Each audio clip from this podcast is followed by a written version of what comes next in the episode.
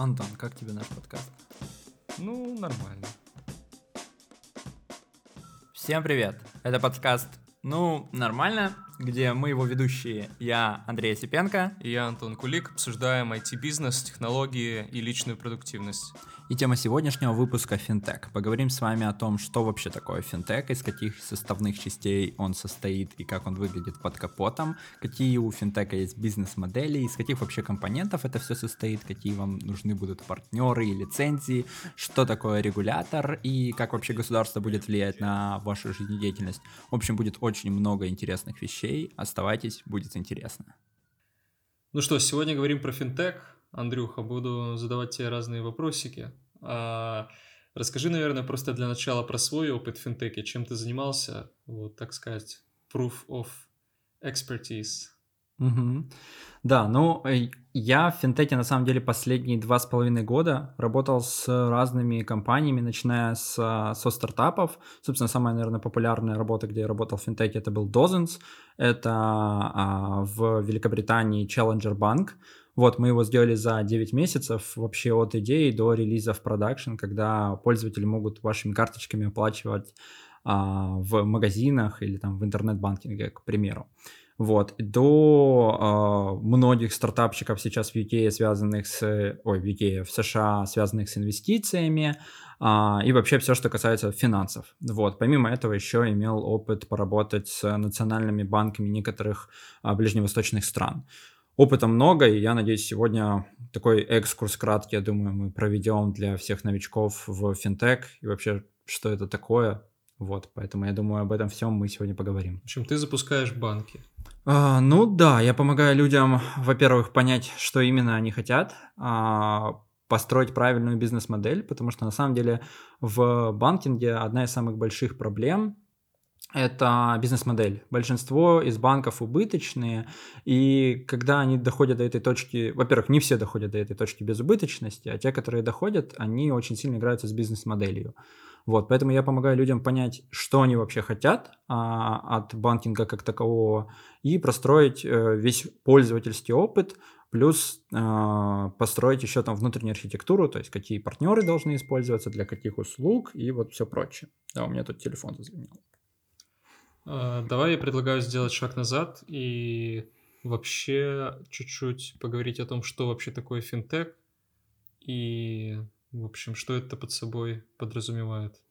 Ну смотри, если мы берем финтех а, такое описание финтека, которое мы найдем в Википедии, то это просто автоматизация и внедрение технологий в финансовый сектор. То есть все начинается там с простой автоматизации платежей и учета этих платежей, заканчивая более такими сложными вещами, как, э, я не знаю, ваш э, Apple Pay, когда вы оплачиваете им в метро, акваринг денег, то есть получение денег от пользователя – и многих других вещей. А, но многие сейчас подразумевают под понятием финтека это такие современные приложения, которые изменяют рынок финансов а, на том рынке, собственно, на которых мы сейчас это видим. То есть это либо какие-то приложения микрокредитов, либо это банки без отделений, которые могут предоставить тебе весь банковский опыт, начиная с открытия карты, заканчивая там депозитами и инвестированием внутри приложения буквально с помощью твоего мобильного приложения. То есть тебе вообще теперь не надо контактировать с никакими людьми, просто идешь,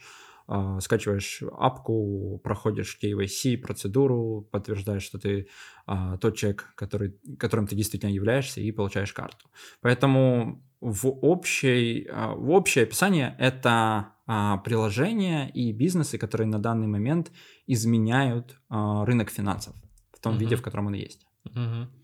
Ну слушай, а вот типа а, можно ли, например, сказать, что платежные системы типа Visa и тер... MasterCard или там, я не знаю, платежные какие-то терминалы или какие-то payment gateway типа а, да, в общем, тысячи их, там, я не знаю, Stripe тот же. А, что, может быть, нельзя отнести к финтеку, просто для того, чтобы лучше понимать границы?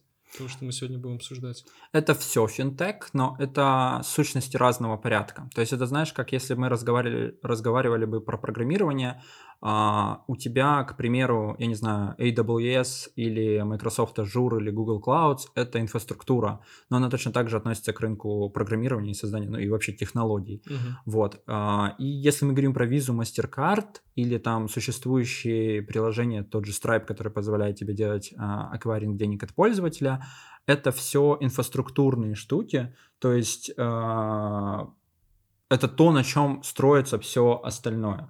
Вот. Поэтому это все финтех, но сегодня, я думаю, мы будем обсуждать сущности более высокого, о, точнее, низшего порядка. Я имею в виду именно а, бизнесы, именно приложения и софт, который, собственно, строится уже сверху на этих инфраструктурных штуках и предоставляет вам как пользователям а, какой-то интересный опыт. А, К примеру, там вы зарабатываете денежки на инвестировании, или вы там, я не знаю, пользуетесь каким-то криптовалютным кошельком и как-то стейкаете ваши деньги, чтобы вам еще больше денег приходило, какой-то interest rate. Мгм, мгм, мгм. Слушай, круто. Но я тогда я предлагаю копнуть в банке. То есть ты э, говорил, как- когда упоминал Дозенс, ты назвал его банком-челленджером. Давай, может, это понятие разберем, что, что такое банк-челленджер вообще. Да, давай тут опять же стоит понимать, в каком виде находился рынок а, всю свою, скажем, историю. А, Сейчас есть большое количество таких старых банков. Вот давайте возьмем чисто как пример, на котором мы будем потом, я буду все истории рассказывать, как рынок Британии. Там есть несколько таких старых э, банков, которые держат весь рынок.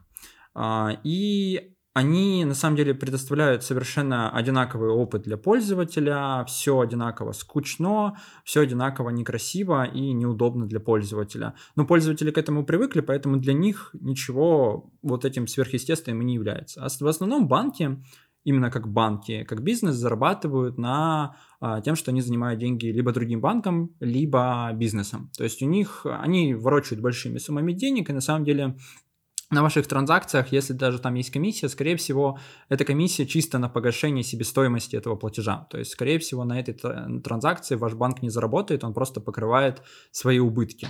Вот. В свою очередь, чтобы а, собрать еще больше денег для того, чтобы давать еще больше займов в B2B а, сегменте, существует такая штука у всех банков, как депозиты. А, В итоге твои клиенты B2C обычные приносят тебе, дают тебе денежку, ты собираешь со всех людей эти денежку, отдаешь ему какому-то другому банку или бизнесу, или даже стране, а, они тебе обязуются, что они тебе вернут больше денежек, ты, соответственно, получаешь больше денежек, забираешь свои проценты, распределяешь а, interest rate а, на всех своих кастомеров, которые тебе положили депозиты. Соответственно, Что такое интерстрейт? interest rate – это проценты, которые вы получаете от, вашей, от ваших вложений. Пускай это будет либо инвестиция, либо, я не знаю, там, криптомонетки и прочее. То есть, это... такая прибыль, типа, но в финансах. Да, да. Мгм. Вот.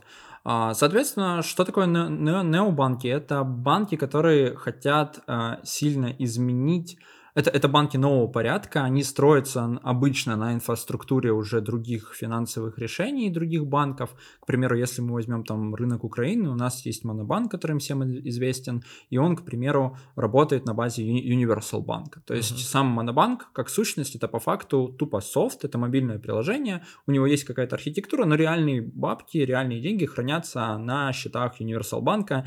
И на самом деле, если у вас будут какие-то проблемы, так или иначе вы будете эти деньги, или ответственность за ваши деньги будет не сущность э, Монобанка, а скорее сущность Universal.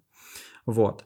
А, И, собственно, вот эти вот челленджер банки, они заходят на рынок, берут какой-то продукт, и, к примеру, микрокредитование, кредитование там среднего бизнеса или, я не знаю, там а, учет э, расходов внутри компании и пытаются сделать какой-то продукт, который видоизменит вообще эту финансовую отрасль. Но, как я уже сказал раньше, а, эти необанки, они сосуществуют с большими банками. Они могут их изменять а, в плане вообще, знаете, конъюнктуры рынка, то есть к, к чему пользователи привыкли. К примеру, у нас в Украине очень, у нас очень крутой банкинг в целом, лучше, чем во всем мире, э, ну, в, большин- в большинстве стран. Потому что если вы возьмете два самых больших гиганта, Приватбанк и Монобанк, они предоставляют вам такой огромный спектр услуг, начиная от обычных платежей, что вы можете отправить деньги другу, а, вместе заплатить за какой-то счет, оплатить штраф, который вам тут же прилетит в мобильную апку, купить билеты, короче, все, что вообще вы можете делать с финансами, так или иначе закрывается внутри этих мобильных приложений. Вот в други... У меня это сюрприз, это прям настолько большая редкость. Да, и даже вот пример, у меня недавно закончилась э, страховка на автомобиле. Приватбанк предоставляет внутри своего приложения оформить страховку на автомобиль и подтягивает даже данные твоего автомобиля по твоей сущности банк ID. Круто, круто, круто. круто. То есть мне даже не надо вводить номер моего автомобиля, угу. он все обо мне знает. Вот, и это как один из таких больших примеров, что вот эти вот сущности необанков делают поверх другой инфраструктуры. И тут стоит тоже понимать, что это мы привыкли к вот этому флоу, то есть на самом деле там в той же России, в той же Украине у нас достаточно развит финтех. А, что нельзя, к примеру, сказать про Америку? В Америке финтех развит, но он не так сильно развит, как у нас. То есть а, у тебя до сих пор межбанковские платежи в некоторых случаях могут идти несколько дней. И это, ну, для нас вообще нонсенс, как такое угу. может быть. А у них это, ну, нормально, это вот наша такая жизнь. И такие же особенности, опять же, есть в разных странах. Даже просто представьте тот факт, что у нас с вами есть возможность а, платить с помощью Apple Pay и Android Pay. Это огромная заслуга именно вот этих необанков. Угу. Круто. Слушай, ну ты как раз коснулся, в принципе, вот вообще интересно, вот знаешь, э, и, и в финтеке, для финтека большую э, роль в том, насколько он будет успешен вообще, насколько он будет интенсивно развиваться, действительно играет ну, роль государства. То есть, по сути, какие правила игры установит государство, а настоль... это, в общем-то, и объясняет, насколько финтеку будет легко развиваться и насколько как бы развязаны руки в том плане, чтобы предоставлять какие-то клевые услуги. То есть образно для того, чтобы э, оформить страховку через банк, для этого, наверное, должны быть, это должно быть как-то нормировано в правовом поле и так далее.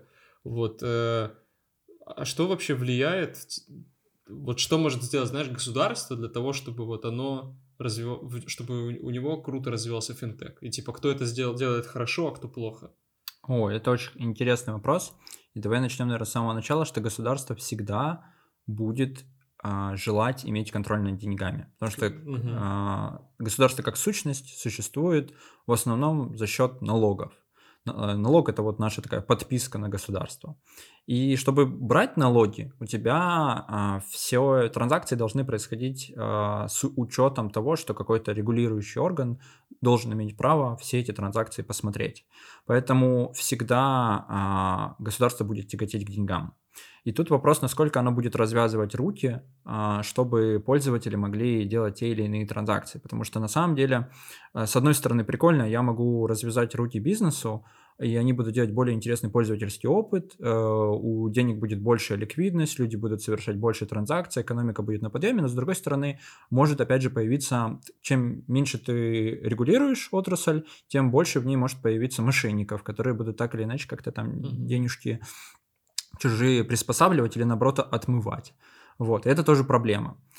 А, в нашей стране а, я не могу тебе, знаешь, сказать, кто за ответственность за те или иные заслуги в той, что то, то что в какой-то стране как-то это развивается, это просто развивается тем, что есть какие-то депутаты, лоббируются какие-то законы и прочее. Взять, к примеру, в Украине а, у нас закон достаточно лайтовый, но, к примеру, когда Монобанк появлялся, был, была большой проблемой. Они, у них была основная идея, что мы хотим быть банком без отделений. Угу. Но у нас по законодательству тебя, чтобы получить карту, ты должен был э, получить документ и на нем расписаться. Угу. И у них это доходило до абсурда, что ты, когда заказывал карту, к тебе приезжал курьер, который тебе они у тебя уже специально предвыпускали эту карту, но отдавали тебе ее в руки после того, как ты поставил подпись и отдал эту подпись собственно, курьером. Ну что, это решение.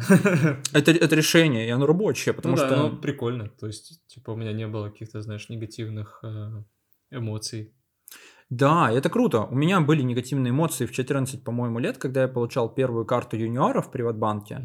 Что ты реально должен прийти с родителями в банк и прочее. Сейчас в, развитых странах ты можешь открыть карту в мобильном приложении и там же заказать карты для, для своих детей. И их тупо привезут. Поэтому это огромный скачок вперед, и э, это заслуга, наверное, не только, знаете, разработчиков или там продукт-менеджеров, которые это все придумывают, делают, а еще и лоббистов, э, депутатов, которые так или иначе голосуют за те или иные законы. Кстати, этот закон отменили, и теперь, собственно, ты можешь получить карту, просто пройдя некоторые степы внутри мобильного приложения.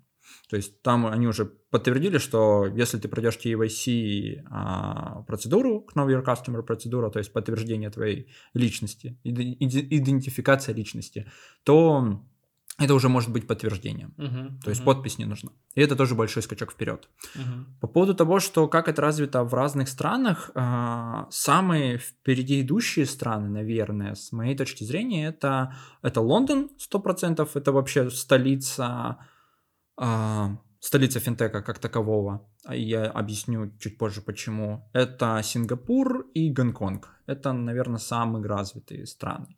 В Штатах тоже все хорошо, но с переменчивым успехом, потому что там очень там проблема именно правовая, у тебя большое количество штатов, и в штатах Мгм. могут быть разные законы. Поэтому тебе, чтобы просто запуститься на всю Америку, тебе либо надо урезать функционал, чтобы ты был compliant ко всем, а а если ты выпускаешь какой-то функционал, который там в Калифорнии compliant, а в Техасе нет, то ты уже такой начинаешь задумываться, о чем мне Мгм. надо делать. Мгм.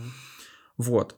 По поводу, почему там тот же, та, та же Британия стала столицей финтека, потому что, а, не знаю почему, но у них э, как-то законы, которые упрощают вообще вход в финансовых учреждений, они а, стали очень лайтовыми. То есть э, вообще, что тебе в любой стране нужно, чтобы получить банковскую лицензию? То есть тебе нужно, во-первых, подтвердить а, свою личность, подтвердить а, личность людей, которые вместе с тобой открывают банк, а, рассказать, что, какие услуги ты будешь предоставлять и как. И самое главное, иметь уставной капитал. И уставной капитал обычно очень большой. И это большой стопер вообще для всей индустрии, потому что если у тебя нет большого количества бабок, ты не можешь делать ничего. Ты просто даже бизнес начать не можешь как таковой.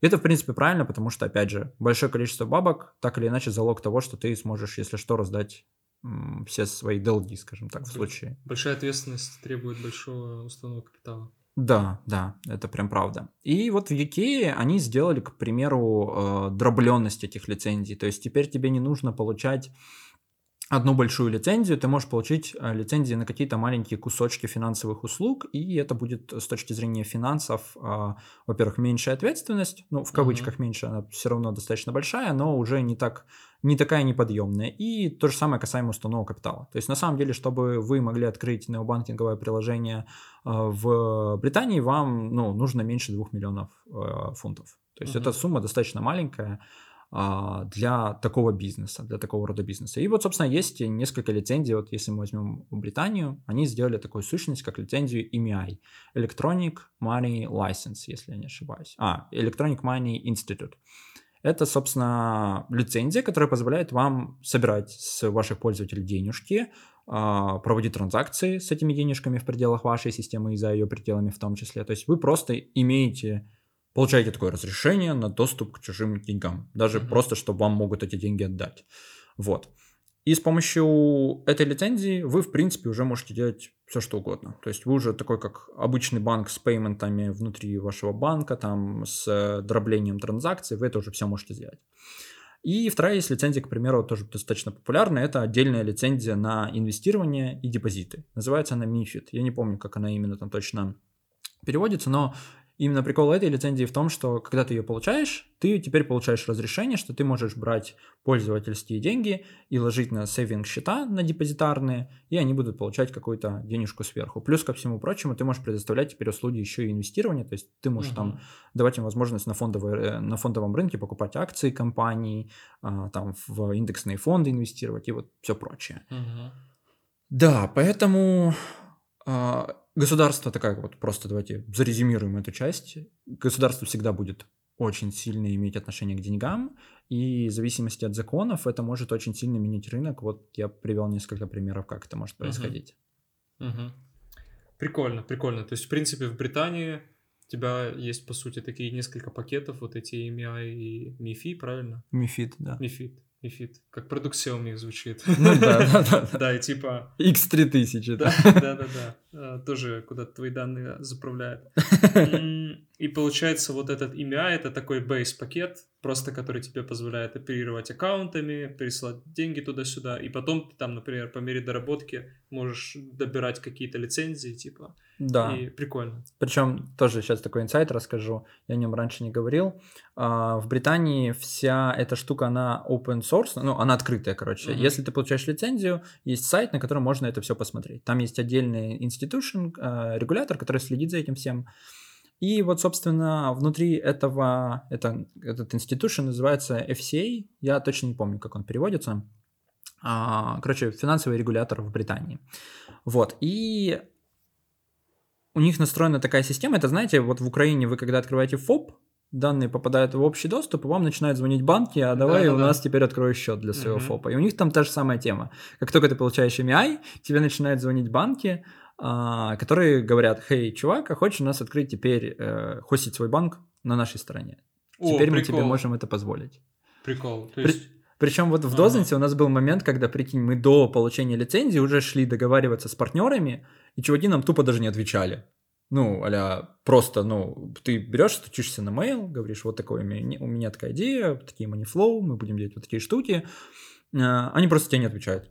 А потом, ну, или отвечают, но очень сыро, потому что не уверены, что у тебя получится. А потом ты mm-hmm. получаешь лицензию, они сами к тебе приходят, такие, ну что, чувак, давай теперь поговорим. А, слушай, прикольно, я просто, знаешь, э, ну, это у меня, наверное, картинка от Монобанка, то есть, что, э, по сути, ну вот а, он сразу, наверное, был там с Universal, но они, в общем, быстро, наверное, там нашли общий язык. А тут получается, то есть, знаешь, в моем представлении ты как бы сначала находишь банк-хостинг, типа, и потом это все делаешь. Но, видимо, ты можешь просто начать, получить лицензию и потом уже выбирать. А тут просто, знаешь, как всем B2B бизнесам, а, банки, хостинги вот эти вот, им невыгодно тратить на тебя время, если они не уверены, что ты дотянешь, скажем, до получения лицензии. А без лицензии они тебе не могут предоставлять uh-huh, услуги. Uh-huh. Поэтому они тоже выборочно предоставляют, на каких клиентов uh-huh. сколько внимания уделять. Uh-huh.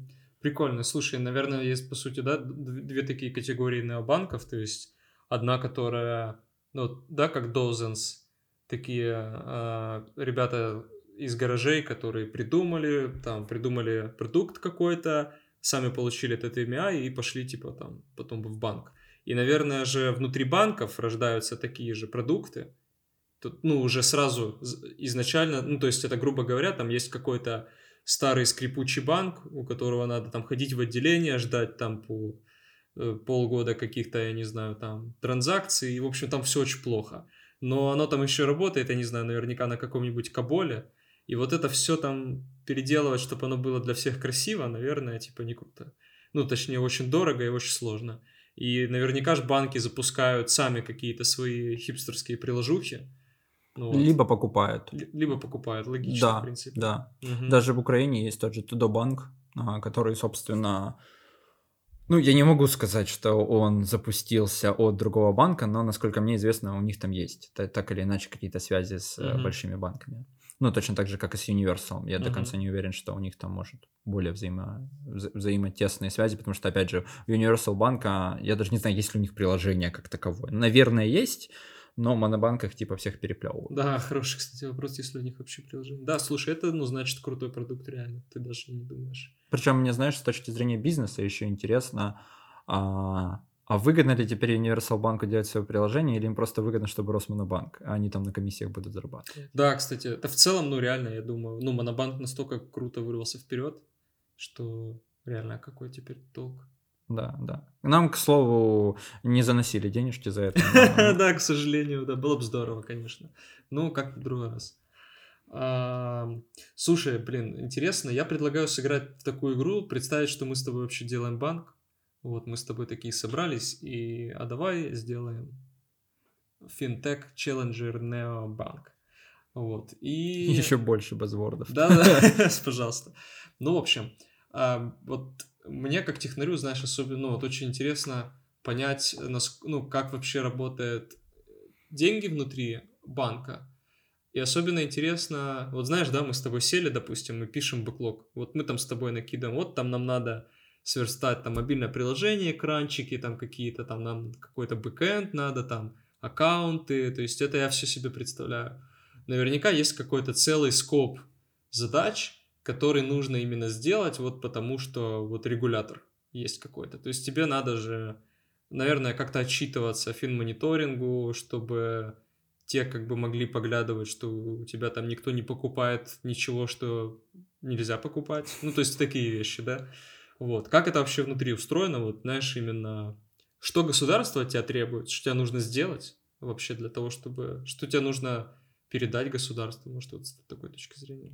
В разных странах на самом деле по-разному, но в основном э, вся проверка заключается в том, она имеет некоторую периодичность времени отсчитывания. То есть, опять же, в том же UK, если у тебя имя, и они тебе там будут раз в квартал а, э, стучаться к тебе и спрашивать, как там у тебя дела, и дай, дай ко мне какие-то отчеты. Если у тебя мифит, они тебя будут э, просить каждый день в 10 часов вечера, чтобы у них был отчет. Угу. То есть настолько все серьезно. И в основном это отчеты о состоянии твоих балансов э, твоего банка внутри других банковских э, решений. То есть давай я, наверное, начну немножко с другого. Давай э, поговорим, наверное, про архитектуру, потому что я расскажу угу. вообще, какие сущности внутри банка бывает, а потом я расскажу, как регулятор регулирует угу. те или иные вещи. На самом деле любой, э, фин, любой финтех состоит из двух частей. По факту это э, виртуальные балансы и бизнес-логика работы этих виртуальных балансов. То есть это вот то, что мы называем Order Management System. А, это вот две главных сущности. Теперь поговорим еще под нижестоящие сущности. У тебя есть транзакции. Транзакции это переводы денег с одного счета на другой. Uh-huh. А, и обычно это не простая транзакция, как нам кажется, знаешь, то есть образно я там тебе перевел денежку. Или, к примеру, я перевел тебе денежку, я в Монобанке нахожусь, я тебе нахожусь в привате. Для нас это seamless experience, это одна транзакция. Uh-huh. Для банка, как минимум, ну, если мы будем суммировать работу транзакции на твоей стороне в привате и на моей, это будет, ну, наверное, минимум 4. Вот. И, соответственно, для того, чтобы группировать некоторые транзакции, Потому что, там, к примеру, регулятивно, там, в UK, к примеру, если ты покупаешь инвестиции, ты не можешь купить инвестиции со своего everyday счета. Ты должен перевести на сейвинг счет, это отдельный с, этого сейвинг счета ты можешь переводить деньги на депозиты, либо на инвестиции. И по факту у тебя флоу перемещения денег по счетам будет большой. И, и чтобы логику подкапотную иметь нормальную, а, чтобы ты э, мог понять, что вот эти, вот эти группы транзакций не связаны между собой, есть такая mm. сущность, как ордер. Ну, это как заказ на исполнение. Mm-hmm. И внутри этого ордера у тебя есть несколько этих, э, несколько транзакций. Вот. Я есть... тебя правильно понял? Смотри, то есть образно, мы, у нас, например, с тобой счета в разных банках, и, допустим, я тебя хочу перекинуть там 10 долларов. Вот, и, ну, как это выглядит, я открываю приложение, ввожу там твой, твой номер карты, ввожу 10 баксов, жму кнопку «Отправить». Но это не значит, что это, это, не, это вряд ли будет одна транзакция.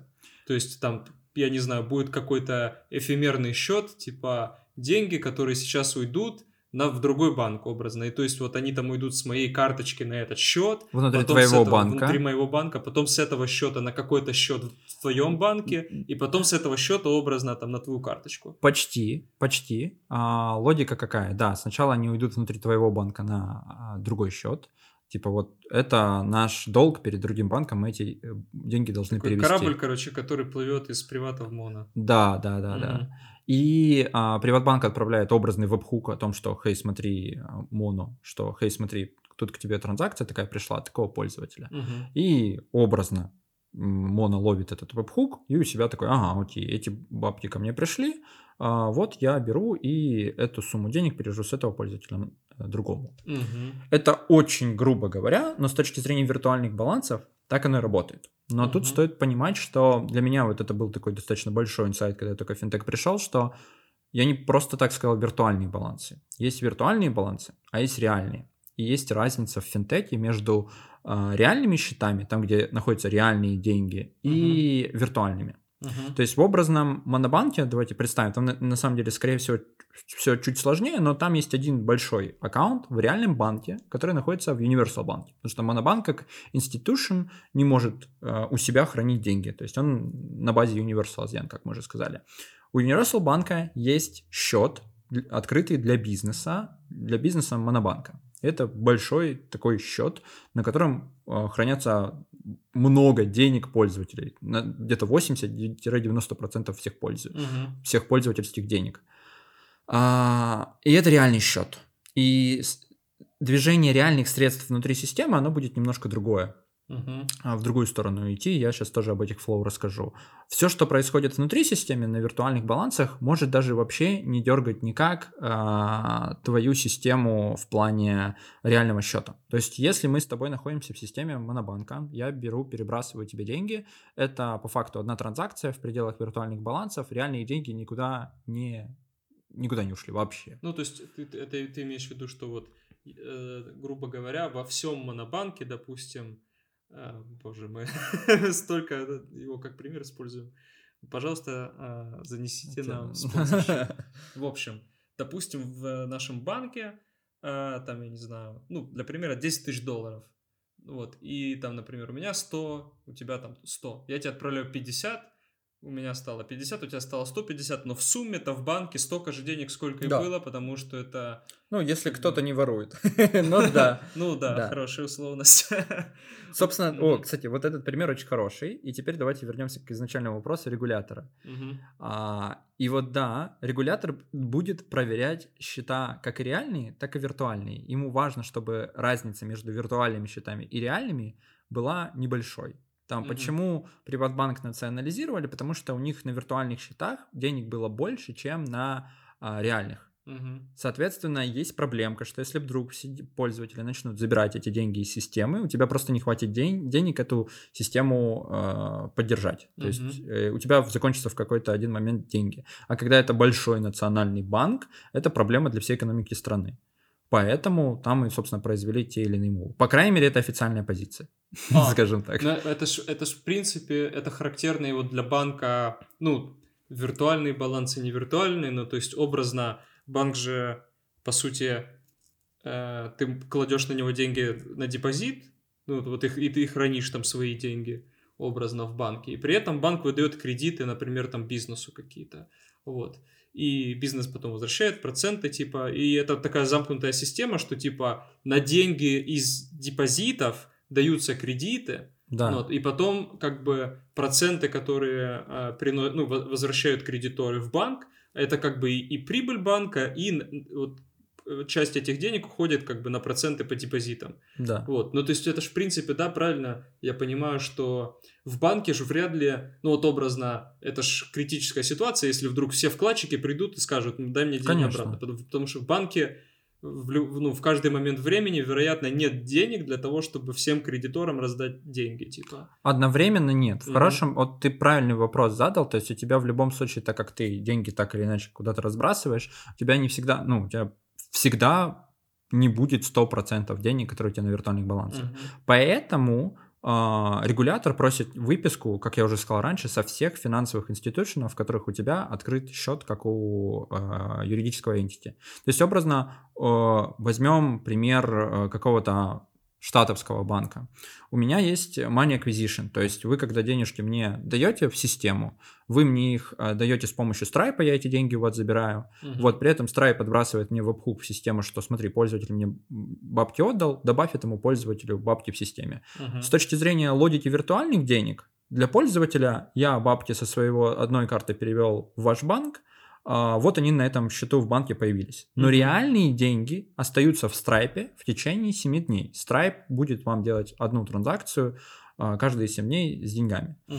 Вот, соответственно, просто когда вот эта сущность, э, это, этот банк э, наш э, примерный, будет а, отчитываться перед регулятором, он будет э, делать отчет со страйпа, что у меня сейчас на страйпе, на холде находится такое количество денег. Uh-huh. И свой счет банковский. И, к примеру, если мы еще используем инвестиции, и у нас у какого-то другого сердпати который нам раз, разрешает делать инвестиции, у него тоже на счетах хранится какое-то количество денег, мы будем показывать еще его, и, и его балансы. Если мы используем какой-то серпати для кросс-бордер платежей в другие страны, mm-hmm. то там тоже обычно кошелечек э, хранится, какая-то сумма денег у него на балансе. Соответственно, перед регулятором мы должны отчитаться о всех деньгах, о всех кошелечках, которые у нас есть в системе. И это тогда решает вот эту проблему, которую ты говоришь. Потому что э, я могу кому-то отдать деньги, с точки зрения меня, а, моего основного счета денег нет, но при этом они есть как там долговое обязательство, к примеру. Мгм. Соответственно, деньги все равно в системе есть. Мгм. А если вдруг у тебя сумма вот этих всех твоих кошелечков не равняется виртуальным балансом, то есть э, что тоже произошло недавно в Европе с крупнейшим, господи, вылетело из головы название крупнейшего а, тоже вот такого банкинга, у него просто чуваки выводили транзакциями бабки на другие счета, реальные бабки. Мгм. И у них произошел такой момент тоже, как обра- с образным приватом, что у тебя а, денег на реальных счетах стало меньше, чем на виртуальных. Сильно меньше. Ну, сильно меньше, это процентов на 10-20 и, и, и прочее. Ну, то есть они выводили деньги, как бы не обновляя виртуальные балансы. Да, Ну, то есть это они да, укра- просто... украли бабла, Да, сорвали куш. да. Ага, я понял. А потом, если еще суметь эти денежки отмыть, то все Ага. будет вообще хорошо. Все, я понял. Мы не призываем ни в коем случае к такой деятельности. Да, потому что все эти люди уже, Уже либо, сидят. либо, либо сидят, либо скоро будут. Я понял. Окей, слушай, давай тогда подрезюмируем, получается, то, что мне было интересно, то, чего я не знал. Получается, а, то, что для меня, как конечного пользователя банка, ну, воспринимается как перевод денег, как транзакция, да, какая-то, это далеко не всегда и практически никогда, насколько я понимаю, это не одна единственная транзакция Да. внутри системы. Да. То есть, скорее всего, когда я там пересылаю деньги, там они проходят через несколько счетов, Да. через несколько таких остановок. Вот. И для того, чтобы вообще просто... э, и вот эти транзакции объединяются в ордеры. То есть, грубо говоря, Смотри, это не во всех банках, это Мгм. то, как это делаем мы со своими клиентами. Мгм. И я не встречал даже во время консульти- консультаций других банков, м, не встречал, что у них есть такая система. Они это реализуют немножко по-другому. мгм, Но мы с точки зрения логики сделали так. мгм. Это просто, просто пример, как мы можем группировать транзакции, чтобы понимать, что вот эта группа транзакций принадлежит именно одному какому-то действию. Ага, ну да, то есть тут основной инсайт, что то, что мы воспринимаем как один перевод, как одну транзакцию со, счё- со счета на счет, там на самом деле по пути еще несколько счетов чаще всего Да. И участвуют. еще один инсайт, что есть виртуальные деньги, а есть реальные деньги. Когда а, бабки внутри одной системы, это виртуальные деньги. То есть вот то, что мы сказали. Я Мгм. перебросил тебе денежку, образно у нас там, я не знаю, 200 а, а, долларов в банке, у тебя 100 и у меня 100. Я тебе перебросил 150, и у меня осталось 50. Это виртуальная транзакция, потому что реальных денег все равно в системе 200. Но реальные деньги а, будут двигаться немножко в, дру- в другой очереди. Обычно реальные транзакции, они не сиюминутные. То есть это обычно там, погашение раз в месяц или раз в неделю или раз в две недели до определенной суммы. Вот. Это сделано, собственно, специально, потому что на межбанковские транзакции, любые, а, тратится фи, чтобы как бы меньше денег платить, вот этих налогов на обработку этих транзакций, лучше эти транзакции отправлять паком. Вот. Ага, то есть получается, когда я тебе из банка А отправляю деньги в банк Б, они, ну, реальные деньги не двигаются сразу. Да, они пере- передвинутся через некоторое количество времени. Ага, то есть это получается, грубо говоря, когда я тебе перевожу деньги, но это касается только перевода между банками какими-то, получается. Либо какими-то институционами. Вот, к примеру, а, в Дозенте у нас было cross-border payment, реализованы они были с помощью... За границу платежи. Да, а, с помощью third-party Currency Cloud. Мгм. Currency Cloud это платформа около банковская. У, нее что, короче, есть? У нее есть юридические сущности во многих странах. Внутри этих стран у них открыты банковские аккаунты. И а, когда ты можешь просто прийти в Currency Cloud, сказать, смотри, вот мне нужно вот такому пользователю в этой стране на такой банковский счет отправить денежку. И он вот с этого банковского счета именно в этой стране отправить денежки этому пользователю. Соответственно, у тебя эти деньги заберет. Мгм. То есть Вот. ты всегда кидаешь все в currency cloud, но и говоришь, кому от передать. Да, но раз в неделю, к примеру, ты, а, ты, я имею в виду бухгалтер, который сидит и заведует реальными денежками, переведет деньги с нашего общего кошелька а, на, на кошелечек Currency Cloud, Мгм. с которого, собственно, все эти транзакции обрабатываются. Мгм. Мгм. То есть, понял, это как, э, я не знаю, представь, вот как мобильная связь. Ты сначала бабки забросил, а потом звонишь, и они с этого счета убираются. И раз в месяц ты эти бабки на счет себе забрасываешь. Мгм. И точно так же работает и большинство банковских платформ. То есть, э, ты хочешь платежи за границу, вот сервис, вот тебе- мы тебе открыли счет, вот давай на этот кошелечек забрасывай бабки, проси нас что-то делать, мы с этого кошелечка будем бабки отгрызать. Ну, разница только в том, что ты как бы ты ж не наперед даешь. Э, Когда как? Деньги. Иногда наперед. Можешь дать наперед. Прикольно. Почти всегда наперед, mm-hmm. либо с какой-то а, с, как, с каким-то ограничивающим свойством. Таким образом, вот эти серпати себя просто обезопашивают, что а вдруг ты на последнюю транзакцию не заплатишь. Ну да, логично, наверное, что ты должен им дать какой-то залог или вроде того. Угу. Ну то есть идея в том, что а, слишком сложно и невыгодно за счет всяких комиссий банкам моментально пересылать э, деньги в другой банк, отправлять именно реальные как бы деньги, вот. И а, для этого они группируются в, да. ну то есть они уходят в другие банки там раз в какое-то время большими пачками. Но да. просто по сути, когда я перевожу тебе в другой банк деньги, мой банк просто сообщает твоему, да. э, добавь Андрюхе там 50 баксов, а мы, ну, там через неделю... Приведем. Посчитаемся, да. А. Слушай, а, а, а в чем, как происходит вот этот перевод реальных денег? Это ж не инкассаторы ездят, типа, между банками? Нет, это обычная транзакция межбанковская, обычный перевод. А, просто очень большой. Просто очень большой. Прикольно, прикольно, интересно. Ну, образный wire, wire transfer. Угу, угу, угу. Ну, и этим буквально занимается бухгалтер, который просто сидит в интерфейсе обычно этого банка, и он просто, ну, точно так же, как ты, я не знаю, налоги платишь, там, и ДРПО уводишь, и вот все прочее. Uh-huh. Там вводится uh-huh. просто твой, там, я не знаю, IBAN другого банка, и uh-huh. хуяка, энное количество тысяч э, долларов улетает. Понял, понял. Ну, слушай, давай, получается, да, мы же делаем наш банк, в котором, ну, мы не делаем ничего сложного, просто делаем очень классный банк с красивым интерфейсом, э, где пользователи такой B2C, короче, просто да. перекидывайся деньгами, там счет пополняй, плати там за подписки и всякие и так далее. Окей. То есть мы разобрали, что вот у нас, оказывается, нам нужны как вот эти виртуальные счета, там будут транзакции, нам их надо будет как-то группировать, ну или поним... просто решать задачу, типа, понимать, типа, что вот эта транзакция, относящаяся к одной такой высокоуровневой операции, типа перевод денег а, от Антона Андрею. Вот. И получается, нам надо будет записывать э, образно, что вот в, мы там торчим теперь вот этому банку вот такую сумму денег, да. и нам надо будет их там отправить да. периодически. Окей.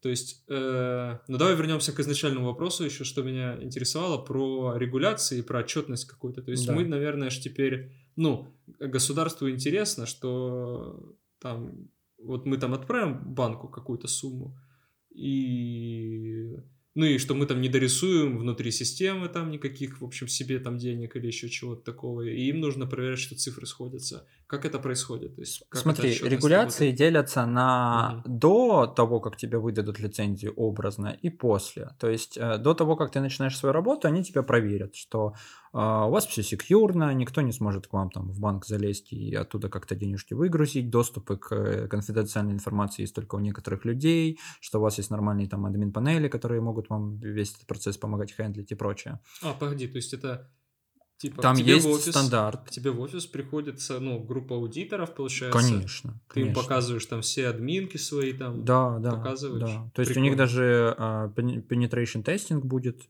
Uh, они, у них есть какие-то обычно серт-пати, какие-то партнеры, которые приходят независимые и оценивают. потом тебе дают отчетность. И пока ты эту отчетность не закроешь, они не перепроверят, и не все окей, uh-huh. uh, тебе не дадут возможность uh-huh. это делать все. И это, это то, что до. Uh-huh. А, Плюс вот, подожди, а если по верхам? Что они проверяют примерно? Security, инфраструктуру, э, возможность вообще как-то влезть в эту систему. Потом угу. проверяют более такие условные вещи, как я уже сказал, что у кого-то есть доступ, у кого-то нет доступа. То есть угу. у нас, к примеру, там была админка, вот если берем вообще все решения, у нас есть админка, это одна, один интерфейс, но у него uh, role-based features. То есть у тебя, ты заходишь под одним логином, у тебя один функционал, заходишь под другим, другим. У тебя даже интерфейс может один и тот же отличаться uh-huh. с разной информацией. Uh-huh. То есть некоторые люди не, не имеют права к финансовой информации uh-huh. твоих пользователей. Это все должно тоже проверяться. Uh-huh. Uh-huh. Вот. А, да, это вот первое. Потом проверяется вот еще с точки зрения там, бизнес-логики, там все money flow, которые будут происходить, все движения по счетам. Еще до того, как ты запустишь систему, ты uh-huh. должен показать, как это все будет работать. Uh-huh. Плюс есть там другие регуляции, такие как, к примеру, KYC, то есть Know Your Customer процедура для B2C пользователей и э, B, uh, KYB, Know Your Business процедура для B2B а, решений. Это, собственно, просто подтверждение твоей, и твоей личности, либо подтверждение юридической. Ну, то есть это когда ты там вводишь свой э, номер в налоговой, фоткаешь документы. Себя свои... обязательно фоткаешь, себя фоткаешь, да. Ага. Да, там есть еще такие типа proof of lifeness, то, что ты реально это человек, то есть там есть еще э, фичи, подобные продукты предоставляют, что а, помахай головой и прочее. Вот, к примеру, я а, вчера вернулся с отпуска, а, у меня поставили приложение Dia этот в дома, чтобы детектить, что я не выхожу никуда из дома во время пандемии. И у них есть тоже proof of lifeness, чтобы ты, если что, как-то не смог взломать приложение и фигачить им в их endpoint картинку, фотографию, которую ты уже заранее сделал. Uh-huh. Они тебя просят, прежде чем сделать фотографию, у них стоит там, я так понимаю, какой-нибудь образно как, какой-то ML, компьютер vision, который просто умеет определять, что ты двигаешь головой. Он тебе в рандомном порядке говорит, подвигай головой направо. Ты двигаешь, он такой, ага, подвигал, теперь налево, угу. налево. И только после этого он делает фотографию. Ну, это еще от дипфейков защита, наверное, теперь всяких. В том числе. Mm. Ну, это очень сложно, мне кажется. Ну, для диев дома вряд ли кто-то да. будет дипфейки делать, а в принципе... Ну, для банков, да. Для банка, да. Да, ну, да. И для этого есть отдельные партнеры. Ну, как бы то, что у тебя в блоге было написано, все, что они приносят нам денег, не должно э, быть разработано у нас. И вот в частности, ты когда начинаешь делать банк, ты, ну там KYC процедура тебе не приносит никаких денег. И разрабатывать доступ ко всем базам данных и прочее бессмысленно. Поэтому ты идешь к партнеру, который может это делать, и он тебе предоставляет эти услуги. А в чем то ну, смотри, а зачем она вообще нужна? То есть, ну, нужно доказать, что я реальный человек, то есть это не бета-ферма какая-то открывает карточки для того, чтобы там покупать что-то нежелательное. Это, наверное, ну там Если кредитоспособ... кредитоспособность. Отслеживание всех транзакций, привязанные к человеку. Если вдруг потом как-то что-то окажется, что ты где-то что-то нарушил, то можно будет отследить все твои транзакции в пределах всех банков потому что эти транзакции будут привязаны к тебе, и ты открывал это, э, эти счета и совершал, скорее всего, mm-hmm. эти транзакции. Это mm-hmm. раз. Во-вторых, э, учет финансов. Если вдруг у тебя финансовые декларации задекларировано энное количество дохода, а ты херак и начинаешь вливать деньги в наш банк больше, чем ты зарабатываешь, угу. вопрос, откуда у тебя эти деньги. Угу. И, ну, скорее всего, это какие-то грязные деньги, они в закрытую проходят. То есть это тоже может возникнуть вопросы. Угу. То есть это просто дает регулятору в целом общий вижен на то, что все вот эти вот финансовые транзакции привязаны к тебе. Угу, угу, угу, угу. То есть там есть еще отдельные серт которые предоставляют, там, к примеру, anti-money laundering check, чтобы э, бабки не отмывали в пределах твоего приложения. То есть э, есть люди, которые могут заливать деньги внутрь твоего приложения, и с точки зрения пользователя это все будет окей. То есть я задекларировал деньги образно, э, и это вот часть моих денег, которые я забрасываю в сервис. Потом uh-huh. я делаю какие-то транзакции, хопа, я отмыл деньги. Uh-huh, uh-huh. То есть это вот недавно читал пример Роса Назаренко, кстати, подпишитесь на его телеграм-канал, очень крутой чувак, а, как, к примеру, а, отмывание денег работает в Штатах. Чуваки воруют а, кредитные данные людей, заказывают в Амазоне товар на какой-то несуществующий адрес другого человека, туда улетает, э, они оплачивают с этой карточки, туда улетает транзакция, а потом они приходят там в образно и говорят, слушайте, чуваки, а верните мне деньги, пожалуйста, там кэшем образно, uh-huh. или, или на карту. Точнее, вру, они заказывают кэшем, а потом говорят, сделайте мне возврат бабок на карту, другую уже. Uh-huh. Соответственно, бабки прилетают от Амазона на эту карту, все, у тебя виртуальные деньги, теперь ты можешь с ними делать, что хочешь. Прикол. Вот. А пока Amazon поймет, что... Ну, там как? Отправляется посылка на адрес, ты говоришь, слушай, что-то я посылку не получил, мне уже эта посылка не нужна, верни мне бабки на виртуальный теперь. Не, не, не кэшем, а кредитку. Угу. И они тебе отправляют денежку. Офигеть, офигеть.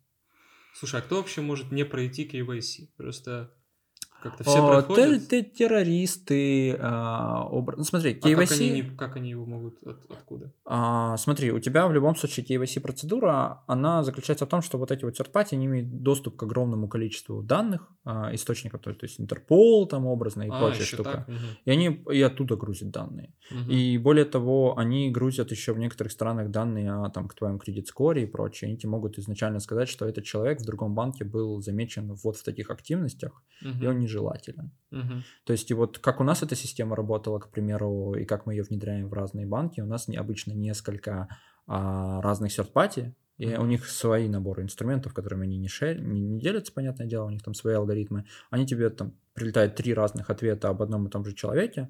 Если они идеальные, то пропускаешь чек автоматически. Если не идеальный, то должен другой человек на него посмотреть и сказать, я хочу пустить этого человека внутрь нашей системы или нет. А, то есть еще есть... Есть и manual чек, если вдруг есть mm-hmm. какие-то проблемные mm-hmm, вопросы. Mm-hmm. Прикольно. Потому что бывают как и false positive, так и false negative mm-hmm. моменты. То есть KYC, получается, решает несколько задач, он как бы позволяет отфильтровать, ну, заведомо как бы плохих людей, преступников, всякие такие штуки, и при этом, ну, еще оценить потенциал, что эти люди, ну, вообще, что они не были замечены в всяких финансовых манипуляциях, то есть этот KYC компании, которые именно специализируются на нем, они, получается, умеют узнать об этом там от налоговой, от других банков да. и так далее. Ну, то есть задачи две. Первая идентифицировать человека, угу. и второе понять, хочешь ты этого человека пускать в свою систему или нет. Он плохой или хороший. Прикольно. Образно. Прикольно. Окей, получается, вот мы запускаем банк, нам надо пройти полный security аудит, нам надо внедрить KYC, что нам еще надо? А, помимо этого, есть еще куча других регуляций, о которых я сейчас говорить не буду. Ну, там, в частности, как должны выглядеть некоторые странички. А, ну, то есть, есть какие-то правила, знаешь, mm-hmm. кто что... Ну, вот образно, знаешь, как там сейчас у тебя с э, этим... Господи, как эта регуляция в Европе называется? Забыл. С имейлами связано. А, с Ух ты. О, мы все забыли об этой штуке. Боже, GDPR. Да, GDPR. Теперь вы из-за доброго и милостого GDPR видите всплывающие попапы по всему интернету, которые просят вас куки, куки, э, сохранять куки. куки как минимум. Вот, и это же тоже регуляция. То есть, э, если, или вот в частности, идете вы к Money Acquirer, как у меня было с Redcamp, а ты идешь к Money Acquirer, который позволит тебе э, денежки с пользователя собирать, вот как я говорил с примером Stripe, а, и он тебе говорит, я тебе дам доступ, чтобы ты с этого сайта мог акварить деньги, только если у тебя будет privacy policy, ну там возвратная политика mm-hmm. средств и все прочее. И пока ты не, эти документы не сделаешь, футер их не поместишь, тебе лицензию не дадут. И вот тут почти то же самое. Ну, все правильно. То есть есть очень много тонкостей, но это прям тонкости. Я это, я думаю, сейчас там прям разбирать не буду. Mm-hmm. То есть ну, именно верхнеуровнево есть там образный KYC, есть регуляции security чеки и прочее. И потом после получения, и уже когда ты запустил бизнес и начинаешь работать, это уже отчетность. Uh-huh. И вот тут обычно это есть такая процедура reconciliation, когда ты собираешь э, балансы со всех систем, засовываешь это в один такой отчет. Обычно будешь смеяться, но обычно это Excel, которые отправляются по e-mail. Серьезно? А, да, то есть это у тебя... Не, у тебя не API никакие, это... Отчетность перед регулятором, у тебя Excel-табличка на e-mail. Ну, слушай, вот ты, ты смеешься, а теперь реально подумай, сейчас идет дело Apple против Epic Games, mm-hmm. и у них основные пруфы это e-mail. То есть они реально показывают e-mail людей. То есть они там показывали e-mail Стива Джобса, когда он говорил, что мы хотим привязать людей к нашей экосистеме. И типа, вот, смотрите, это пруф. Поэтому... Типа, а, подожди, они откуда-то нарыли эти мы. Да. Прикольно. Поэтому а, мейлы это реально типа доказательство, это раз. Во-вторых, к сожалению, до сих пор все так работают. Ну да, ты же, наверное, не приложишь логи, типа. Да. Просто тоже расскажу тебе еще один прикольный момент, когда у нас э, был серт-пати, круто, он тебе предоставляет API, да, это API с XML, э, и он как бы сложно с ним работает, но хер с ним, а, и у чуваков просто система не оптимизирована. Мы им начали слать а, немного запросов, там что-то в минуту около... Ну, я не помню, не буду врать, но там около сотни. Ну, то есть это не такое большое количество запросов. И они тупо через три минуты легли. Причем лег не только наша инстанс этого серт-пати, а вся система. Серьезно? Да. Прикол. Они нам... А, и они, прикинь, они сначала, ну, наверное, правильно сделали, они отрубили нам доступ на несколько дней. Угу. Сказали, мы разбираемся. И потом очень долго поднимали систему, и потом очень долго думали, почему у них это не работает. При том, что мы им перед этим, прикинь, там в течение нескольких недель писали, чуваки, мы тут собираемся такую тему делать. Класс. Вы делали стресс-тестинг? Вы знаете, сколько вы выдержите, да? Фигачьте, все пройдет. Две минуты, и чуваки упали. Блин. Жестко. Бывает и такое. А для тебя, прикинь, ты своим пользователям не можешь какую-то услугу предоставить, потому что кто-то упал. Блин, это отстой. Реально. Ну, с такой single point of failure очень, очень стрёмно. Да, это тема такая. Так, окей. То есть, получается, нам для того, чтобы запустить наш банк, нам нужно провести вот этот полный аудит, внедрить KYC, чтобы фильтровать террористов и всяких финансовых негодяев. И получается, нам надо будет регулярно отправлять письма с excel в государство, получается. Ну, тут в зависимости от государства, возможно, опять же, я не знаю, возможно, в образном Гонконге там с этим все получше. Но mm-hmm. я сомневаюсь, что там это API. Скорее всего, это все равно Excel, потому что там human check должен быть в любом mm-hmm. случае. Mm-hmm. Ну, human check чисто с точки зрения логики, что у тебя есть treasurer, у тебя есть mm-hmm. кто-то другой. Окей. Слушай, вот ты упомянул еще, ну, там, знаешь, там party, тут party, то есть образно хотим KYC сделать, вот есть партнер, ну, это логично, потому что писать, блин, запросы в Интерпол и в другие банки, ну, это жесть, можно с ума сойти а, хочешь делать переводы за границу. границу, у тебя тоже есть какой-то party, вот этот, как ты рассказывал, то есть сеть вот этих счетов в разных э, государствах получается. Да и в принципе, ну, сейчас тот же Stripe, получается, еще и дает, у тебя могут быть балансы в Stripe. То есть, в принципе, ты можешь финтех решения собрать как конструктор из кучи, кучи, кучи таких... Кубиков, да. Кубиков. Тебе единственное, что бизнес-логику надо писать. Ну, именно как ты хочешь, чтобы это все работало. Связывать эти кубики между собой и бизнес-логику там, и визуальную составляющую. Угу. Ну, слушай, это всегда вот такой вопрос, когда у тебя столько предложений каких-то, вот что, знаешь, имеет смысл делать in-house прямо, засучить рукава, прям кодить, а что имеет смысл? Только бизнес-логику. Только, Только бизнес-логику. Угу. И, а что, и что, что в этом может быть? То есть это какие-то User flow, как, как ты хочешь, чтобы теперь у тебя по-другому выглядел как-то user flow для пользователя, чтобы ему было удобнее.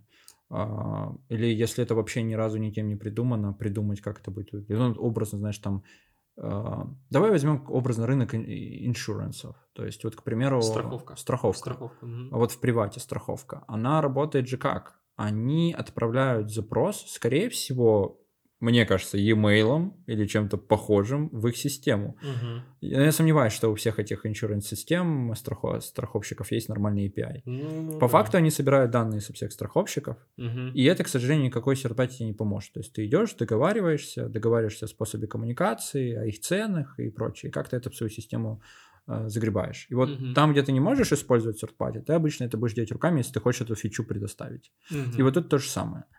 Все основные фичи, а, то, что касается транзакций, wire-трансферов, автоматизации, там, money acquiring, KYC, а, платежей в другие страны, что еще, инвестиции и прочее, для всего этого есть серт-пати.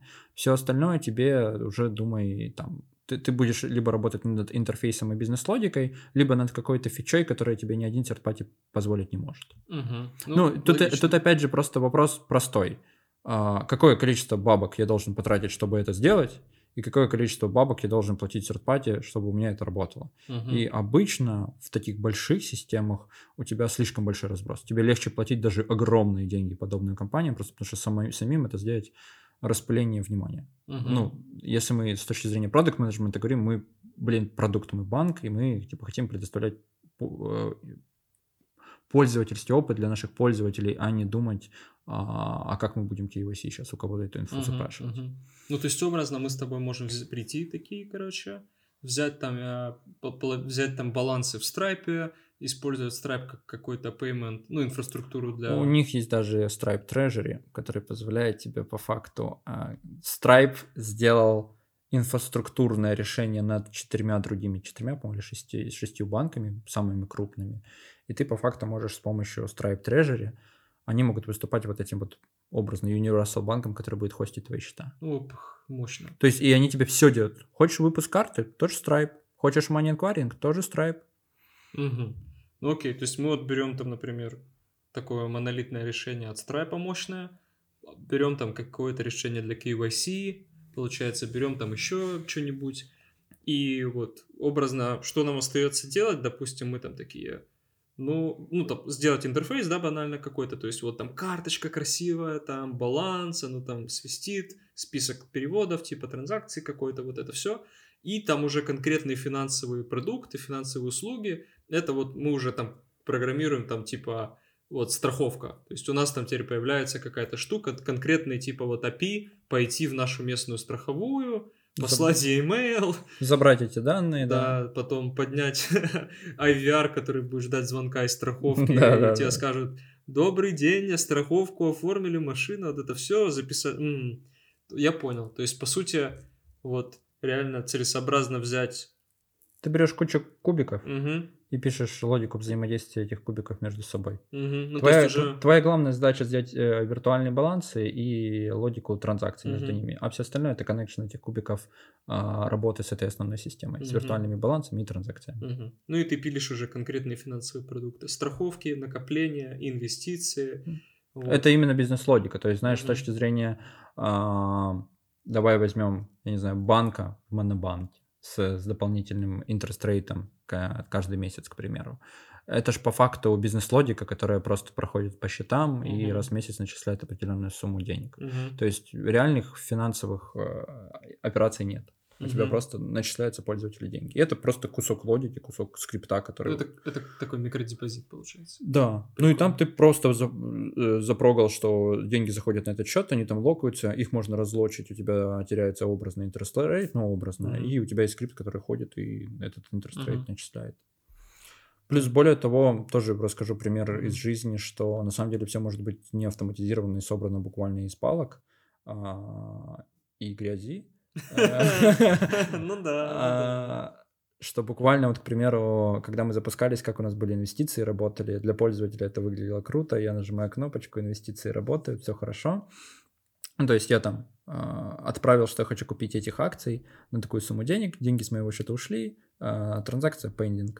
Вот в это время у нас есть админ-панель, на которую попадает этот запрос. Там сидит человек, который идет в серт-пати, оформляет эту транзакцию, нажимает кнопку «Окей», и в мобильном интерфейсе у человека появляется «Хопа», типа пуш-нотификация «Мы купили тебе инвестиции». Боже, прочее. как это красиво.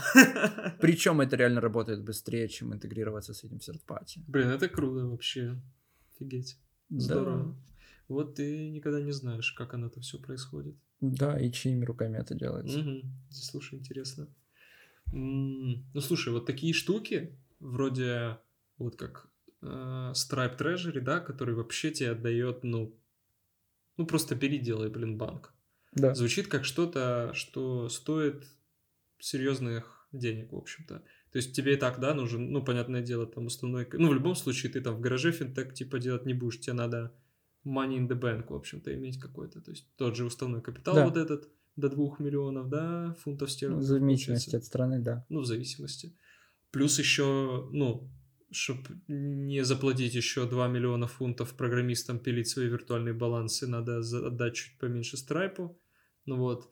Но тут интересный вот вопрос, типа, а, знаешь, вот все равно, если, ну вот возвращаясь к моей такой, моему предположению, вот ты можешь запускать, грубо говоря, банк в гараже, типа вот мы там где-то подняли бабла и запускаем свой вот банк, мы получим свою там лицензию, к нам будут ходить банки и говорят, «Хос- хо- хостите свои деньги у нас. Вот, и вот это, это такой бомжатский вариант, ну как, типа, э, стар- стартап-подход такой. Типа вот там, мы такие классные ребята, делаем банк. И второй кейс, такой более э, богатый и более, в общем, могучий, это вот когда уже там, например, крупный банк, у которого этих денег ну до хрена, он такой говорит, блин, нами там не пользуются хипстеры всякие, у которых там столько денег, а мы им хотим там и крипту, блин, крипта, Да вот тебе недавно приват звонил, говорит, ты же айтишник, хочешь тебе карту выпустить? Да, да, классно?» да, да. Ну вот. То есть они же в любом случае хотят, чтобы там такие ребята ими пользовались, а такие ребята хотят там анимации красивые в интерфейсах, чтобы там тебе не звонили по 10 раз из банка. И они вот запускают такой банк-челленджер, да, внутри себя. У них возможностей побольше, они, наверное, это как-то будут делать по-другому. Вот знаешь, как разнятся вот эти два подхода, такой стартаперский и вот такой корпоративный в плане, знаешь, приоритетов, типа М- вообще как стоит тут подходить? Мне кажется, тут вообще не должно быть такого вопроса как такового, потому что это, знаешь, это вот технологический вопрос. Вот я привел пример с инвестициями. Мгм. С точки зрения пользователя, что так, что так, работает быстро и круто. Да, может, с небольшой задержкой, но с точки зрения пользователя, возможно, эта задержка приемлема. И Мгм. все. И ты просто потратил меньше времени и заделиверил счастье пользователю. Поэтому, знаешь, это вот вопрос именно технологический, насколько ты будешь, технологический слэш бизнесовый, насколько ты будешь ту или иную фичу автоматизировать, насколько ты заморочишься над интерфейсами, насколько ты долго будешь там точить, чтобы у тебя конверсии были правильные. Ну, короче, тут, знаешь, мне кажется, постановка вопроса, ты в любом случае должен, как мне кажется, двигаться с таким стартаперским подходом делаю и из грязи и палок и смотрю, что получается. Если получается, хорошо автоматизирую, если это нужно. Uh-huh. если не нужно, делаю что другое. Поэтому у тебя в любом случае всегда будет бомжатский стек, а там, где очень важно, а, и там, где ты видишь от этого буквальную пользу, ты будешь это докручивать, э, и вот как я уже сказал, там, знаешь, э, будешь конверсии точить во фронтенде, будешь э, кнопочки менять местами, будешь где-то автоматизировать, чтобы автоматически запрос о покупку инвестиций улетал uh-huh, в другую инстанцию. Uh-huh, uh-huh. Или, к примеру, ты вообще хочешь автоматизировать работу твоего бухгалтера, чтобы он не каждый раз вот эти вот платежки в другие банки делал, а чтобы ему система автоматически эти платежки считала, а у тебя бухгалтер просто сидел и нажимал кнопочку «Отправить», «Отправить», угу. «Отправить». И вот тоже большинство необанков этот процесс не автоматизирует, и там есть бухгалтера, которые этим занимаются. Но если ты понимаешь, что ага, мы теперь тратим до хера времени на это, мы можем взять одну эту фичу, потестировать, и потом это нам будет сейвить такое количество денег. Угу. Давайте это автоматизируем. Это автоматизируется. Поэтому с точки зрения создания необанка, мне кажется, тут в любом случае подход бомж style first. Ты берешь как можно больше серт-пати, а потом уже, когда смотришь, что твои аппетиты начинают вырастать, и тебе надо что-то, что не позволяет тебе взять тот или иной серт-пати. Mm-hmm. И вот тут уже думать, а мне выгодно вообще это сделать или нет. Mm-hmm. Да блин, ну короче, как и везде, здесь каких-то секретов получается нет. Да. Понятно. Слушай, а как вообще, ну, я представляю, да, примерно как зарабатывают деньги. Просто банки, то есть вот это, да, депозитно-кредитная схема и, по сути, комиссии. А есть какие-то вообще, ну, я думаю, необанки и, в принципе, финтех, ну, тоже много кто зарабатывает на комиссиях. Может, есть какие-то еще прикольные бизнес-модели новые, неожи- неожиданные такие? Да куча. На самом деле тот же этот э, кэшбэк.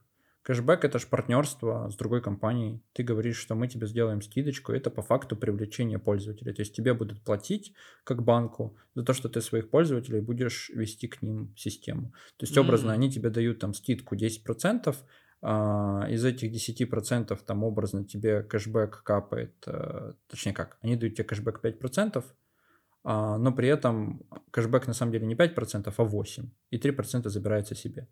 Банк забирает их себе. Так, погоди, боже, я этого не знал. Кэшбэк это типа...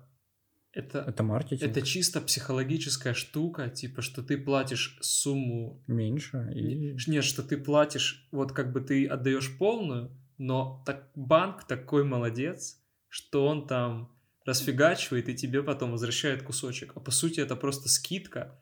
Но типа, понимаешь, просто ты ж мог бы, вот, например, товар стоит типа 100 долларов, ты, если это скидка, то тебе просто может сказать, вот он стоит 100, но вот если ты будешь платить этим банкам, будет 70 и ты можешь просто платить 70, это такой прикольно. А тут именно прикол, что ты такой 100 отправил, но банк такой, бро, я позаботился о тебя, 30 у тебя уже на кэшбэк счету, прикол. Это чисто такая психо- психологическая штука. Да, Интересно. это чисто вот, да, психологическая бизнес-модель, которая влияет.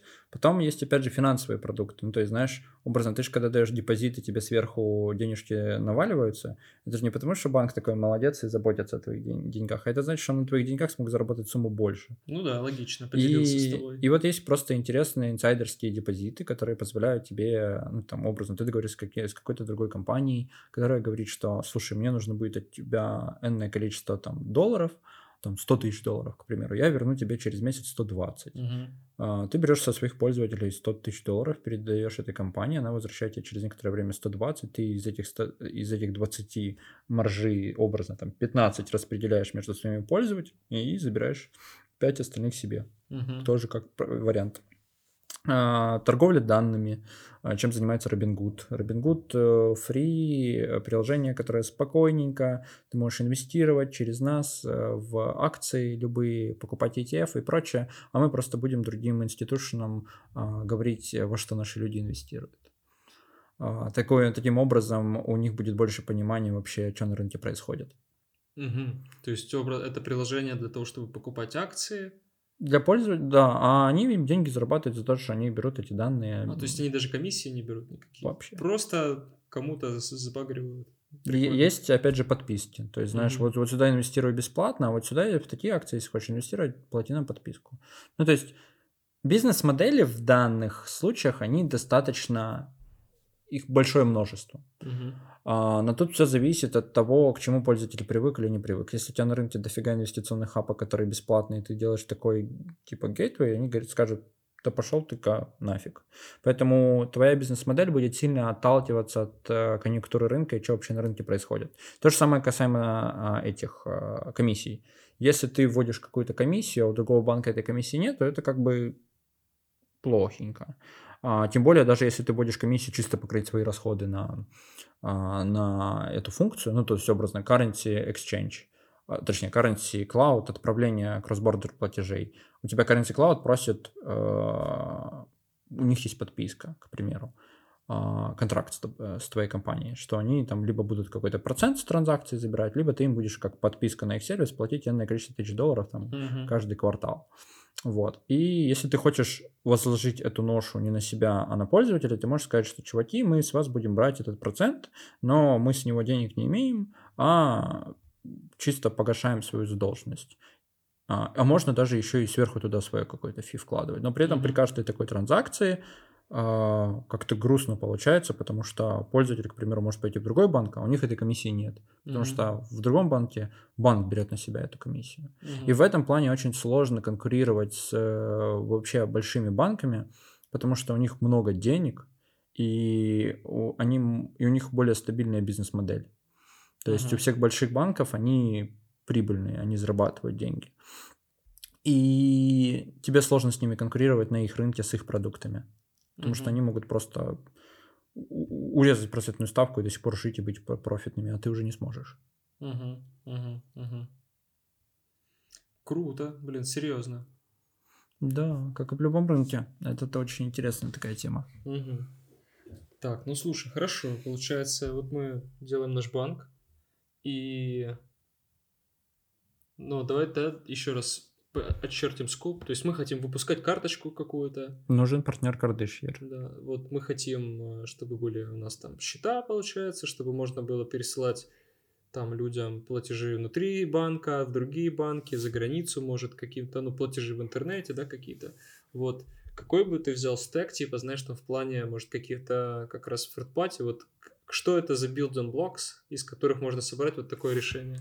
А, в зависимости от рынка, давай самый главный building блок это хостинг банк. Uh-huh. Их еще называют клиринг банки. А, в UK это Clearbank, очень крутой API. Чуваки сделали типа for developers first. Это Modular. У них э, почти все так же хорошо. Тоже могут предоставлять. В Америке это Cross River Bank и либо же Synapsify, причем Synapsify тебе еще и по крипточасти может предоставлять открытие аккаунтов в блокчейне, mm-hmm. кошельков там и прочих, и кастодии хранения средств. Вот, причем и, и криптовалютных средств. Вот. А, что касается KYC, это OnFido, или есть еще один, я забыл его название, но самое большое это OnFido. А на самом деле, в зависимости от рынка, эти building blocks, они будут свои. Потому что есть некоторые ну, рынки, на которых там Stripe не работает. К примеру, он только недавно в Арабские Эмираты вышел. Кстати, компания, с которой мы работаем. Вот. И, короче, очень много есть особенностей, когда у тебя просто этот third скажет, а я с этой страной не работаю. Uh-huh. Тебе надо придумать а, а как я могу это делать по-другому? К примеру, кардышьер. Не все кардышьеры могут во весь мир. Возможно, у тебя, если ты будешь экспансить мир, и ты будешь заходить в каждую страну, у тебя в каждой стране будет свой кардышьер. Uh-huh. И внутри твоей системы у тебя будет много карточек, карточек от разных кардышьеров. Uh-huh. У нас, к примеру, там в Дазенте одновременно ходили в системе карточки от двух разных кардышьеров, от Stripe. Uh-huh. Мы, кстати, были одни из первых, кто вообще Stripe ишьюинг uh, бета-версию попробовал, когда еще Ого. никого не было доступа. Круто. Мы уже ее заинтегрировали и платили ей в этих. Офигеть в магазинчиках, да. А, и вот тут важно, вообще в любом банке важно, в любом необанке важно создать source of truth, чтобы твоя система не была завязана на другие серпати, чтобы ты всегда мог этих купить и менять. Mm-hmm. Хочешь поменять клир, клиринг банк, хостинг банк, у тебя должна быть такая система с виртуальными балансами, чтобы тебе достаточно было открыть такой новый счет своей компании, теперь не в Universal банке, а в другом, тупо перебросить все свои бабки с одного банка в другой, а пилка у тебя ты уже там до этого напишешь, все. Короче, ты... сделать нормальную архитектуру. Да, ты с одного серпати перелазишь на другой, и все работает. И регулятор тебе за это тоже, ну, типа, тебе ничего не скажет.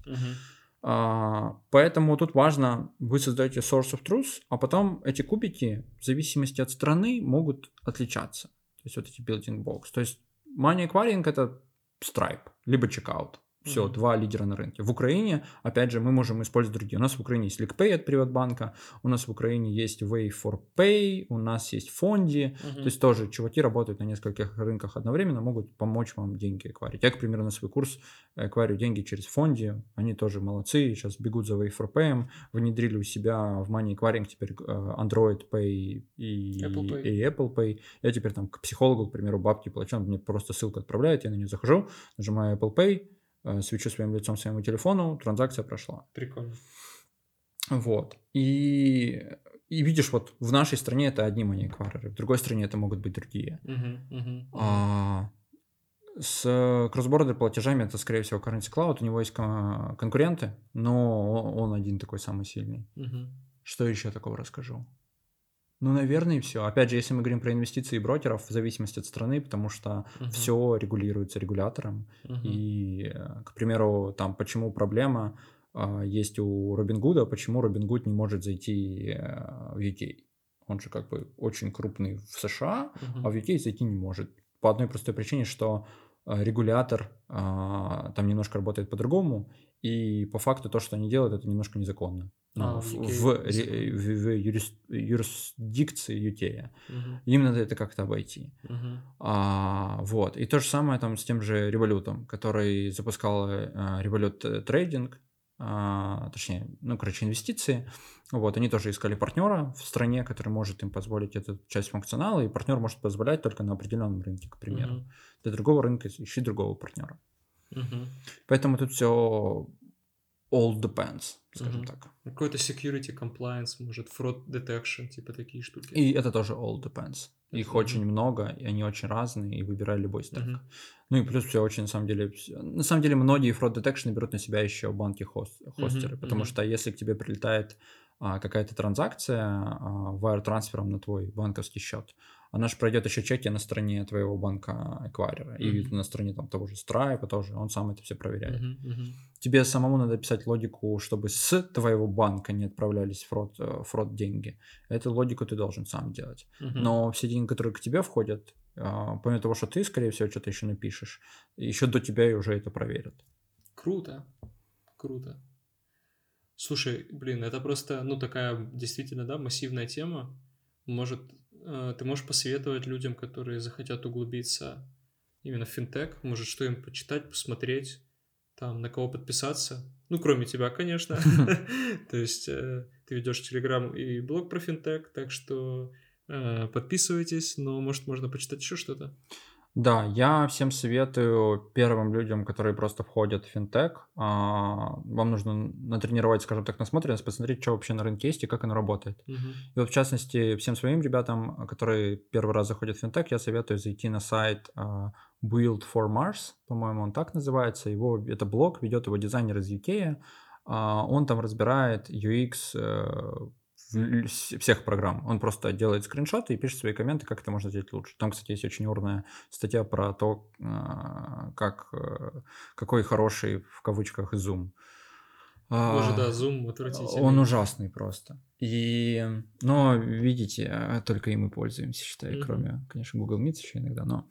Вот, и у него есть целая книжка из семи глав про финтех, которая а, там описывается каждая из глав. KYC, Open Banking, Payment и прочее. Там, там считает, к примеру, количество кликов в каждом банке, чтобы получить карту, сколько uh-huh. тебе нужно пройти, через какие степы, через какие экраны. Все это со скриншотами, с описанием. И про, прочитав все эти семь глав у вас будет понимание, как работают все эти штуки.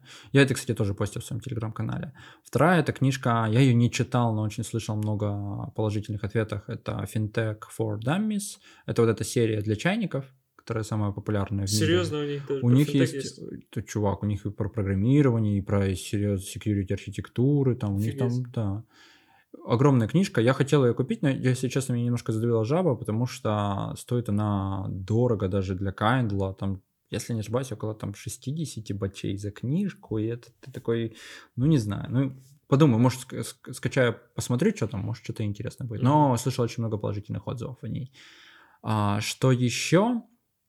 И еще я кидал очень крутые статьи в своем э, телеграм-канале. Я не буду по каждой из них сейчас проходиться, но можете просто зайти в телегу, прос, проскролить немножко выше, и там найдете достаточно большое количество информации об этом. Но вот, вот эти вот две вещи, я бы сказал, mm-hmm. они такие основополагающие, если вы хотите в этом развиваться. Mm-hmm. Клево. Ну что, я предлагаю на, так, так сказать, на остаток полирнуть трендами, вообще, куда это сейчас все движется. Вот. Ну, я думаю, точно сейчас явно в тренде, да, крипта, то есть там не так давно Revolut э, запустил функцию вывода денег с крипто кошелька на Revolut карточку. Ну, то есть крипта там гремит, может еще что-то, и может про крипту чуть-чуть побольше. Ой, да, на самом деле сейчас э, insurance, ну, в нашей стране нам это не так сильно понятно, потому что у нас вообще в целом страховка не так сильно развита, mm-hmm. как в других странах. Но вот в Америке это, к примеру, очень часто прям такой впереди планеты всей. Инвестирование, э, чисто для справочки, акций за прошлый год было куплено на американской бирже больше, чем за последние 12 лет. То есть денег туда вливается очень-очень много. И некоторые говорят, что это возможный пузырь в будущем.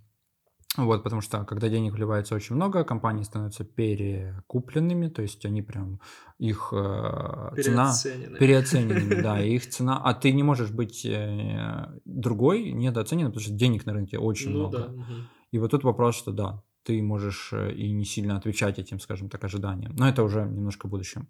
Поэтому инвестирование, insurance, микрокредитование и повышение кредит-скора вот в США это очень крутая тема, которая, ну, у них это огромная проблема в целом, что ты без бумажки ты какашка.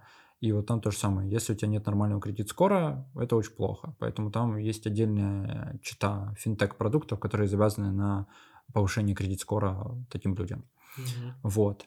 А, что еще? И крипта, но крипта это отдельный, а, отдельный прям мир. Мне кажется, мы с тобой запишем еще отдельный подкаст про крипту, а, в котором разберем вообще, как работает крипта, из каких сущностей она состоит и что нам вообще надо, если мы будем с вами делать крипто-стартап, к примеру. Угу. Он похож на финансы, но там много своих особенностей. То есть там тоже есть acquiring. Нет, нет регулятора.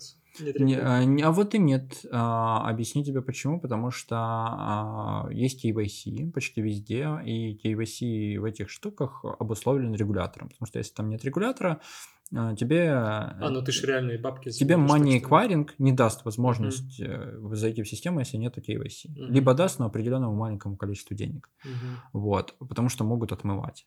И таким образом криптомир тоже регулируется, но очень сложно uh-huh. и с переменчивым успехом. Плюс есть другие, знаешь, вот если мы берем финтех, есть финтех регулируемый, это вот то, что мы сегодня обсудили, а есть uh-huh. финтех нерегулируемый, и это вот крипта, потому что она может быть немножко регулируема, но по своей сути это распределенность, Никто не знает, куда ходят деньги. Даже когда у тебя внутри блокчейна совершаются транзакции на миллиарды долларов, ты не знаешь, ты знаешь, что с одного кошелька улетело на другой, а кому именно принадлежит этот кошелек, а хрену, а хрен его знает. И до сих пор есть же э, прикол, что а, ты не знаешь реально, кому принадлежат деньги внутри, а, там, образно, биткоина, к примеру. Mm-hmm. То есть у тебя а, есть чуваки, сейчас тоже маленький офф-топ, чтобы немножко расслабиться. А, все, я думаю, смотрели, либо кто не смотрел, очень советую посмотреть фильм «Социальная сеть». И там вот есть, собственно, два парня, которые судятся с Марком Цукербергом, что он у них скоммунистил идею. И, братья Винклвосс. Да, и братья Винклвоссы проиграли с ним суд и получили, ну, как проиграли, они пошли на мировую, он им отдал немножко денег, но реально очень мало денег, и немножко, если я не ошибаюсь, акций. Но после этого они взяли и скупили а, 1% биткоина всего, который может быть, если я не ошибаюсь, выпущен. Сейчас могу ошибаться, но можно зайти на Википедию и прочитать, что они сейчас одни из самых крупных держателей официально, кто, по крайней мере, кому известно. Вот. И они закупили его еще очень давно, и сейчас они там очень вообще. очень успешный. И да, собственно, один из этих братьев там э, считается самым дорогим, самым богатым э, жителем Сингапура. Офигеть. Поэтому, видишь, у чуваков не получилось в одном, но получилось в другом. Да, успех, успех. Да-да. Ну и того, получается, тренды это, ну, крипта, очевидно, страховки. Э, Страховки, кредит-скор, микрокредитование, инвестирование. Это из того, что вот прямо сейчас очень сильно гремит. Блин, слушай, круто. В общем, я думаю, что а, и- я лично стал, мне стало гораздо понятнее, как запустить теперь финтех-стартап. Так что я предлагаю нам, наверное, на сегодня заканчивать, и я уже побегу открывать ноутбук, запускать, регистрироваться в страйпах, коин, клаудах и так далее, и пилить свой The Next Big Thing. А, Спасибо тебе огромное. Я сегодня узнал вообще офигеть как много нового. Прям было круто. Я надеюсь, что нашим слушателям тоже зайдет. И ждите нового выпуска про криптокарренси. Да, ребят, всем большое спасибо за ваше внимание. Ставьте нам 5 звезд в Apple подкастах, Spotify или где вы слушаете, рассказывайте друзьям, а, пересылайте этот выпуск, если вам понравилось. Для нас это а, очень полезно, важно, ценно. И обязательно делитесь любой обратной связью, позитивной или негативной, для того, чтобы мы могли стать лучше. Спасибо большое. Пока-пока. Ну, вот и все. Спасибо вам за внимание. Если вы дослушали до этого момента, мы очень вам благодарны. Подписывайтесь на подкаст на вашей подкаст-платформе, чтобы не пропускать свежие выпуски. А также делитесь выпуском с друзьями, если считаете, что он может быть им полезен. Нам будет очень приятно. Обсуждение тем для новых выпусков ведется в моем телеграм-канале, ссылка в описании выпуска. До новых встреч!